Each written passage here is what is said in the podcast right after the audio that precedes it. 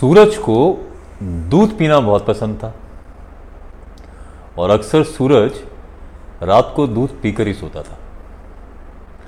करीब से जानने वाले लोग तो ये भी कहते हैं कि सूरज जो है, रात ही रात में एक किलो तक दूध पी जाता था। दूसरी तरफ़ संजू को चाय पसंद तो बहुत थी, पर अचानक एक दिन संजू ने दूध वाली चाय पीना बिल्कुल छोड़ दिया। हाँ अभी कभी कभी वो चाय पीता ज़रूर है, लेकिन चाय में दूध नहीं डालता।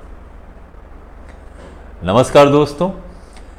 किस्से का हिस्सा सीज़न टू में आपका एक बार फिर से स्वागत है। आज जो किस्सा हम आपके लिए लेकर आए हैं, उस किस्से का नाम है दूध के वो दो पैकेट। तो चलिए सुनिए ये किस्सा और बनिए इस किस्से का हिस्सा। संजू का ट्रेवल और ट्रांसपोर्टेशन का बिज़नेस है। और अच्छा खासा व्यवसाय है उनका ये। शुरुआत से ही संजू को गाड़ियों का शौक क्या, बल्कि गाड़ियों से प्यार था। और अपने इसी प्यार को उन्होंने अपना व्यवसाय बना दिया। अब संजू के पास गाड़ियों का अपना एक पूरा फ्लीट है। ट्रैवल और ट्रांसपोर्टेशन का बिज़नेस जो है, वो काफ़ी ट्रिकी है। यहाँ आपको डिमांड और सप्लाई के बीच में एक बैलेंस बनाकर रखना पड़ता है। तो अक्सर जो भी एफिशिएंट वेंडर्स हैं या जो भी एफिशिएंट इस बिज़नेस में लोग हैं, वो इसके लिए एक रोस्टर पे काम करते हैं, जिससे उन्हें मालूम होता है कि किस तरह की सवारियों की क्या डिमांड है और उस तरीके से वो ड्राइवर्स और गाड़ियों को इसी काम में लगाते हैं। संजू भी ऐसा ही करता है। जितनी भी गाड़ियाँ हैं, कौन सी गाड़ी किस क्लाइंट के पास जाएगी, कब जाएगी, कौन सी गाड़ी शहर के बाहर है, इस सब का लेखा जोखा संजू के पास रहता है। बहुत से मौक़ों पर ऐसा भी होता है कि आपके पास गाड़ियाँ नहीं रहती तो फिर आप अपने दूसरे ट्रैवल पार्टनर्स के साथ किसी तरह का एसोसिएशन या गठजोड़ करते हैं ताकि सवारियों को या आपके क्लाइंट्स को दिक्कत ना हो। बावजूद उसके बहुत से मौक़ों पर आपको ना भी कहना पड़ता है। तो अक्टूबर की एक देर रात संजू को अपने क्लाइंट का फ़ोन आया, जो कि अगले दिन पालमपुर जाना चाहता था। जी हाँ, हिमाचल प्रदेश में पालमपुर नाम की एक जगह है, जो कि बहुत खूबसूरत तो है ही। साथ ही यहाँ पर चाय के बागान भी हैं, जो इसको और खूबसूरत बना देते हैं। और जिस क्लाइंट का संजू को फ़ोन आया, वो संजू का एक रेगुलर क्लाइंट है, जो कि किसी बैंक में काम करते हैं शिमला में। संजू ने रोस्टर चेक किया तो मालूम पड़ा कि उनकी सभी गाड़ियाँ तो क्लाइंट्स के साथ दूसरी जगहों पर पहले से ही व्यस्त हैं। फिर उन्होंने अपने दूसरे ट्रेवल पार्टनर से बात की तो मालूम पड़ा कि शायद उनके पास भी कोई गाड़ी स्पेयर नहीं है।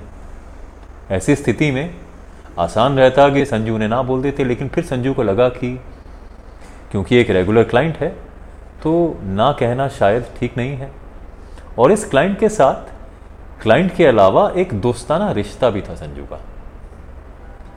और फिर जब उनके क्लाइंट ने उन्हें यह बताया कि पालमपुर जाना उनका बेहद ज़रूरी है क्योंकि शायद उनके फादर की तबीयत कुछ ठीक नहीं है तो फिर संजू को लगा कि ना बोलना स्थिति में तो बिल्कुल भी मुनासिब ना होगा।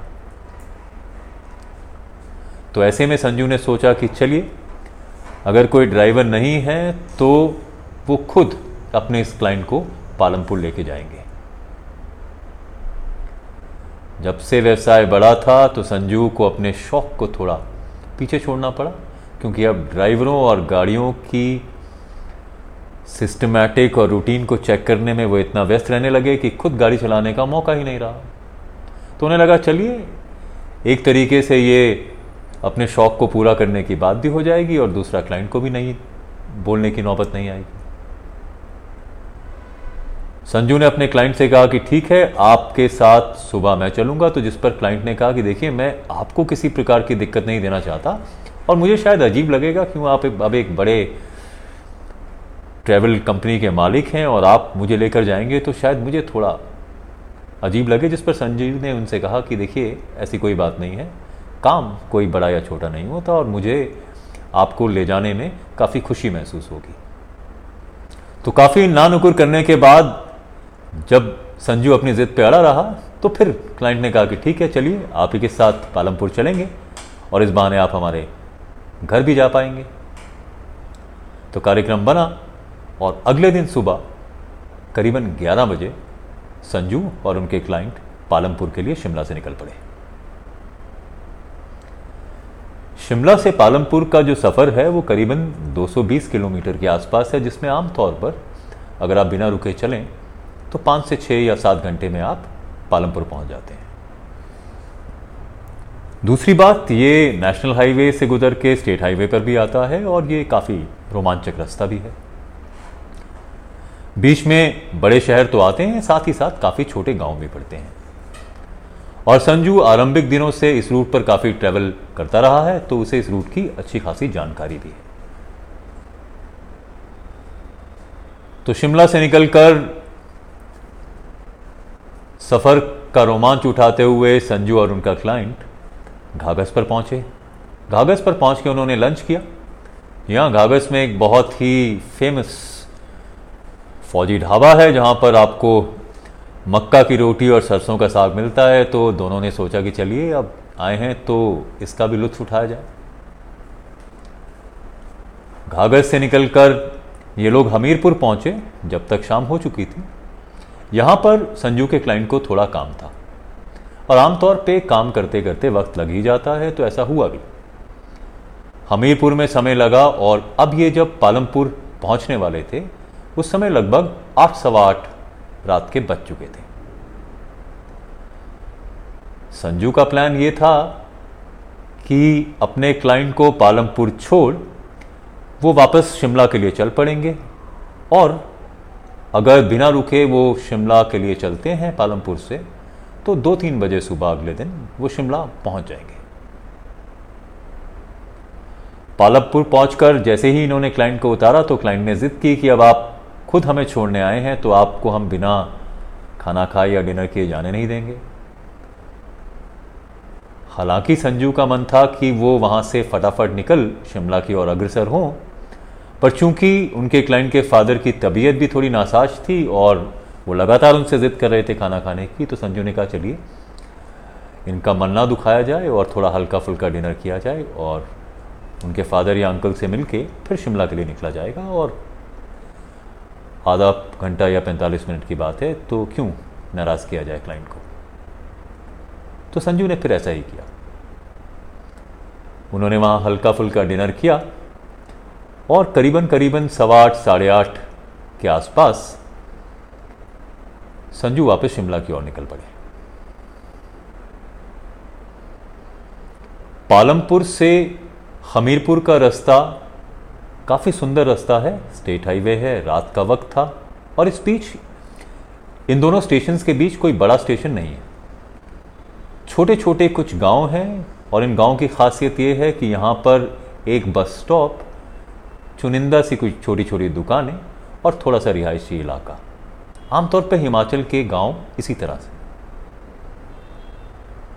तो संजू गाड़ी में आकर बैठे और ये उनकी कैब ना हो, अपनी पर्सनल गाड़ी थी तो ड्राइविंग का लुत्फ भी उठा रहे थे। इसके अलावा आपको एक बार और बता दें कि संजू को संगीत में काफ़ी रुचि है। खुद गाते भी हैं, जनाब। तो उन्होंने म्यूज़िक सिस्टम पे अपना मनपसंद गाने लगाए और सफ़र का आनंद उठाने लगे। अभी कुल मिला के वो करीबन 11 किलोमीटर या 10 किलोमीटर के आसपास थे और इस रास्ते में जो पहला गाँव आता है, वो एक छोटा सा गाँव है, परौर। आमतौर पे इसी तरह के छोटे छोटे गाँव इन रस्तों के बीच हैं। परौर पहुँचने में संजू को करीबन 20 मिनट लगे हैं। तो लगभग 9 बजे के आसपास का समय था जब संजू परौर से गुजर रहे थे। जैसे ही परौर गाँव से संजू गुजरे, वहाँ के बस स्टॉप पर उन्होंने देखा कि एक लेडी, एक युवती जो है, उन्हें हाथ दे रुकने का इशारा कर रही है। संजू एक सफल ट्रैवल कंपनी के मालिक इसलिए भी हैं कि उन्होंने अपने काम को काफ़ी व्यवस्थित कर रखा है, बहुत ऑर्गेनाइज तरीके से चलाते हैं। उन्होंने अपने ड्राइवर पार्टनर्स के लिए कुछ एक रूल्स भी बनाए हैं। जिसे वो अपने गोल्डन रूल्स कहते हैं। उन रूल्स में दो प्रमुख बातें यह हैं कि आप खाली गाड़ी में भी किसी अनजान व्यक्ति को लिफ्ट कभी नहीं देंगे। ये उनकी सेफ्टी के लिए। दूसरा, अगर आपको रात को ट्रैवल करना पड़ रहा है तो बिना कारण आप अपनी गाड़ी किसी भी ऐसे इलाके में नहीं रोकेंगे जो कि वीराना। तो परौर पर जब जब इस युवती ने संजू की गाड़ी को हाथ दिया तो संजू के दिमाग में अपने गोल्डन रूल्स तो थे, पर ना जाने क्यों संजू ने उस दिन उस युवती के हाथ देने पर ब्रेक लगा दी गाड़ी की। संजू आज तक खुद अपने सवाल का जवाब नहीं दे पा रहे हैं कि उन्होंने अपने गोल्डन रूल को खुद क्यों तोड़ा। पर शायद उनका कहना यह है कि मेरा शायद मूड बहुत अच्छा था, या मैं इस बात को लेकर काफ़ी प्रसन्न था कि मैंने अपने क्लाइंट को खुद पालमपुर छोड़ा। और इस बहाने उनके पिताजी जिनकी तबीयत ठीक नहीं थी उनको भी देख पाया तो मन को थोड़ा अच्छा लग रहा था। और फिर ना जाने क्यों उन्होंने गाड़ी की ब्रेक लगाई। जैसे ही उन्होंने गाड़ी की ब्रेक लगाई, बस स्टॉप से निकल कर ये युवती उनके पास आई और उसने कहा कि देखिए, मेरी बस मिस हो गई है, क्या आप मुझे लिफ्ट दे देंगे? तो उन्हें ये गाँव की भली युवती लगी। तो संजू ने ज़्यादा सवाल ना पूछते उनसे कहा कि आप कहाँ तक जाना चाहती हैं? तो उन्होंने बोला कि कुछ किलोमीटर के बाद, करीबन 20-22 किलोमीटर के बाद, एक गाँव दरो है और उसके आसपास ही मुझे जाना है। और जैसा कि मैंने आपको बताया, संजू इस पूरे रास्ते से वाकिफ़ हैं। तो उन्हें यह भी मालूम था कि जिस गाँव की ये बात कर रही हैं, वो इसी रास्ते पर है तो इसके लिए उन्हें किसी भी तरह से किसी दूसरी दिशा में या डायरेक्शन में जाने की ज़रूरत नहीं होगी। तो संजू ने युवती को इशारा किया और कहा कि आकर गाड़ी में बैठ जाइए। आमतौर पर अगर कोई युवती रात को आपसे इस तरह अनजान जगह पर लिफ्ट लेती है तो आमूमन वो पिछली सीट पर जाकर बैठ जाएगी। पर इस युवती ने आगे का दरवाज़ा खोला और संजू की साथ वाली सीट पर आकर बैठ गई।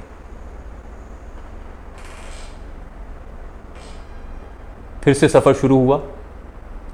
संजू ने क्योंकि स्थिति थोड़ी अनकंफर्टेबल हो गई थी तो संजू ने सोचा कि चलिए थोड़ी बातचीत की जाए और मालूम किया जाए कि किन परिस्थितियों में ये युवती जो है रात को यहाँ पर इस बस स्टॉप पर अकेली थी और, अब लिफ्ट लेकर वापस अपने गाँव जा रही है। तो संजू ने बातचीत करने की कोशिश की।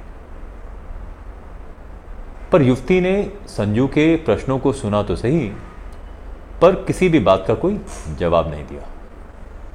जिस पर संजू ने सोचा कि शायद ये किसी तरह की परेशानी या मुसीबत में है, या किसी तरीके से सहज महसूस नहीं कर रही हैं, थोड़ी ऑकवर्ड सिचुएशन में है, इसलिए शायद जवाब नहीं दे रही। तो कुछ एक प्रश्न पूछने के बाद कि आप कहाँ जाएँगी, यहाँ क्या कर रही थी, फिर संजू ने उनसे कोई बातचीत की नहीं। संजू ने एक बार फिर अपने म्यूज़िक वॉल्यूम को थोड़ा तेज़ किया और अपनी ड्राइविंग में लीन हो गए। युवती एक टक सड़क की ओर देखी जा रही थी और संजू से कोई बात नहीं कर रही थी।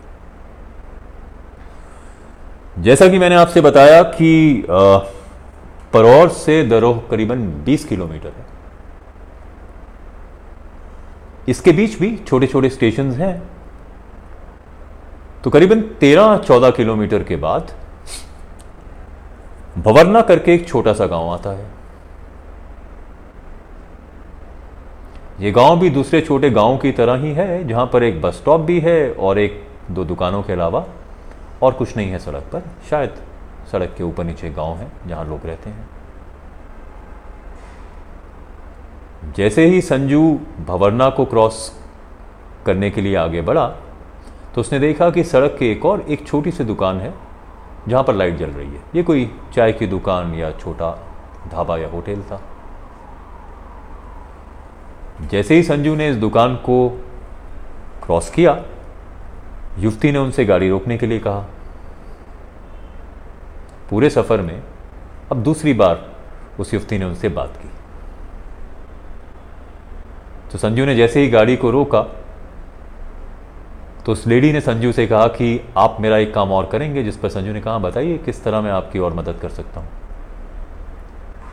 युवती ने कहा कि आप ऐसा कीजिए, अभी जो दुकान हमने क्रॉस की है, वहाँ से क्या आप मेरे लिए दूध के दो पैकेट ला सकते हैं।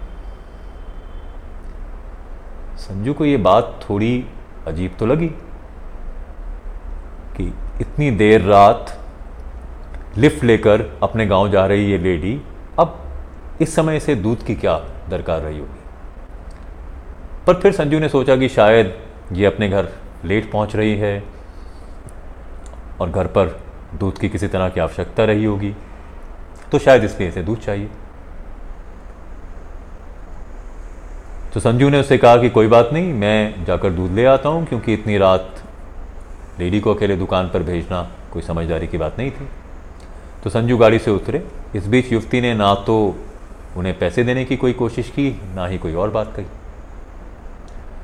संजू दुकान पर पहुँचे। संजू ने दो पैकेट दूध के लिए दुकानदार को कहा तो दुकानदार ने कहा हाँ दूध मेरे पास है। दूध लेने के बाद संजू ने उसे सौ रुपए का नोट दिया, जिस पर दुकानदार ने कहा कि देखिए, मेरे पास चेंज नहीं है। तो संजू को लगा कि वापस जाएँ और उस लेडी से पूछें कि उसके पास चेंज है या नहीं है। तो संजू ने कहा कि ऐसा कीजिए, आप दो की जगह तीन पैकेट दूध दे दीजिए और जो भी आपके पास चेंज बचता है, बाकी आप मुझे वो दे दीजिए। तो दुकानदार ने ऐसे ही किया।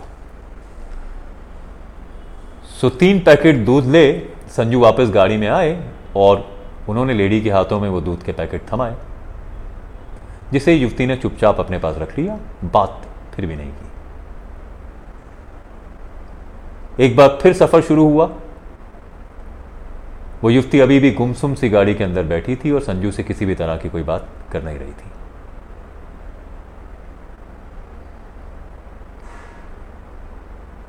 अब दरोह की तरफ़ संजू चल पड़ा। जब दरोह करीबन तीन किलोमीटर रह गया था, युवती ने एकाएक संजू से गाड़ी रोकने के लिए कहा। संजू अभी इसी उधेड़बुन में था कि यहाँ पर गाड़ी क्यों रोकनी है, क्योंकि वहाँ तो कोई गाँव या किसी भी तरह का कोई लोग या रिहायशी इलाका दिखाई नहीं दे रहा था। पर फिर संजू ने सोचा कि शायद कोई बात याद आ गई होगी या कोई काम होगा तो संजू ने गाड़ी को रोका। युवती ने गाड़ी का दरवाज़ा खोला। संजू को शुक्रिया कहा और गाड़ी से निकल गई। संजू एक टक गाड़ी में बैठते, बैठे यही सोचने लगा कि ये दरो तो अभी भी यहाँ से तीन किलोमीटर है और पहाड़ी रस्तों में तीन किलोमीटर का सफ़र काफ़ी बड़ा सफ़र रहता है और ख़ास तौर पर जब इलाका इस तरह से वीरान हो और रात का समय हो। लेकिन सोचते रहने का समय था नहीं। तो संजू ने कहा कि चलिए साहब, अब जो भी है, हमने अपना कर्तव्य पूरा किया। जिस लेडी को जहाँ जाना था, वहाँ छोड़ा। तो अब हम अपने रास्ते चलते हैं। अब हो सकता है कि आसपास ही कहीं उसका घर हो और यही जगह हो जहाँ वो उतरती हो। तो यही सब सोचते हुए इसी उधेड़बुन में संजू आगे की तरफ़ चल पड़ा।